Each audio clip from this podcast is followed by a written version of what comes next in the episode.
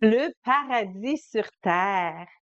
Lorsque cette expression est utilisée, c'est souvent pour décrire un paysage éblouissant ou un moment exaltant.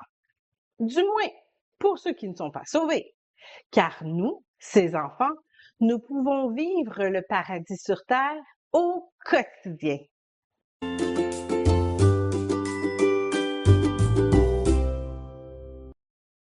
Le savons, Jésus avait une bonne vie de prière. En ce temps-là, Jésus se rendit sur la montagne pour prier et il passa toute la nuit à prier Dieu. Luc 6, 12. Pourquoi Jésus priait-il? Ce n'est pas écrit. Pour un chrétien faible, le besoin d'une vie de prière est une évidence.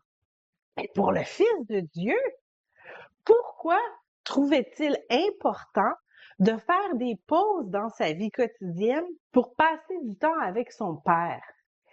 La Bible ne le dit pas, alors nous ne pouvons que spéculer. Peut-être était-ce sa façon de se reconnecter avec le ciel. Nous sommes facilement distraits par les demandes de cette vie terrestre. Et comme Jésus a été tenté en toutes choses comme nous, hein, c'est ce que dit Hébreu 4.15, Peut-être voyait-il aussi dans ces moments d'intimité avec Dieu la meilleure façon de garder ses priorités dans le bon ordre. Personne n'a vécu au ciel pendant un temps infini pour laisser tout ça de côté et venir revêtir un manteau de chair pour quelques années, comme l'a fait Jésus. En ce faisant, il nous a démontré que le ciel peut effectivement descendre sur terre. En se reconnectant au Père par la prière, nous pouvons nous rappeler que le royaume de Dieu, son paradis, n'est pas réservé au moment de notre mort, mais que nous pouvons le vivre dès aujourd'hui. Lorsque nous donnons notre vie à Dieu, en acceptant l'échange que Christ a fait en mourant à la croix, nous recevons la vie éternelle. Cela signifie que nous n'avons plus de faim, du moins avec notre esprit. Et si notre esprit n'a plus de faim, nous pouvons donc vivre dès aujourd'hui dans sa présence glorieuse. N'est-ce pas ce que Jésus essayait de nous faire comprendre en nous disant que le royaume de Dieu était accessible ici-bas? Les pharisiens demandèrent à Jésus quand viendrait le royaume de Dieu. Il leur répondit, le royaume de Dieu ne vient pas de manière à frapper les regards. On ne dira point, il est ici ou il est là. Car voici, le royaume de Dieu est au milieu de vous. Luc 17, 20 et 21.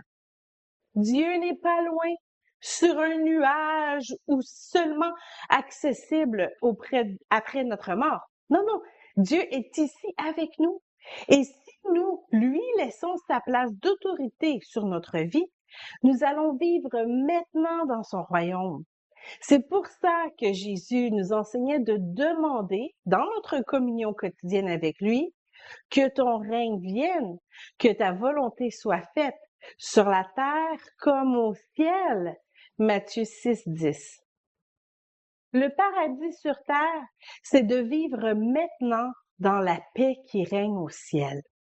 Il n'y a pas de tristesse au ciel, pas de tourment.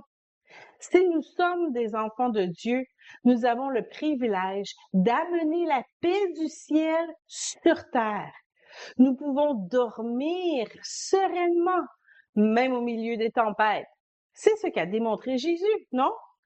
Et voici, il s'éleva sur la mer une si grande tempête que la barque était couverte par les flots. Et lui, il dormait. Matthieu 8, 24. Ah, nous sommes encore dans notre enveloppe de chair. Nous serons donc souvent distraits par ce qui se passe ici-bas. Les circonstances environnantes viendront parfois nous envahir de terreur ou de souffrance. Mais la prière doit nous ramener à cet endroit spirituel paradisiaque. Il peut y avoir une tempête dans ce monde de chair, mais dans notre esprit, nous serons sereins.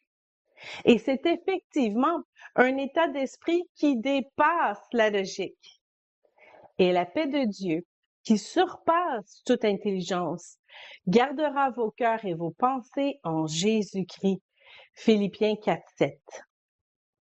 La prière nous connecte au ciel comme l'image qu'a eue Jacob. Il eut un songe, et voici une échelle était appuyée sur la terre, et son sommet touchait au ciel. Et voici, les anges de Dieu montaient et descendaient par cette échelle. Genèse 28, 12. Cette échelle est toujours là. En devenant un enfant de Dieu, nous avons établi une connexion sans faille entre le ciel et nous. C'est ce qui nous permet de dire aux autres que le royaume de Dieu est à portée de main et accessible à tous ceux qui s'abandonnent à Dieu. Nous avons la possibilité de laisser nos fardeaux monter au ciel et prendre à cœur notre mission envers les autres. Venez à moi, vous tous qui êtes fatigués et chargés, et je vous donnerai du repos.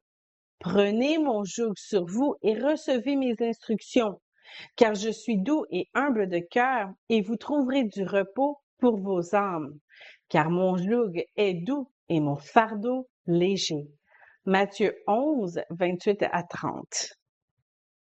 Prendre une pause dans notre quotidien pour nous rappeler que notre esprit a déjà commencé à vivre dans le paradis nous permet de remettre en perspective nos besoins et nos désirs, de nous rappeler ce qui importe vraiment.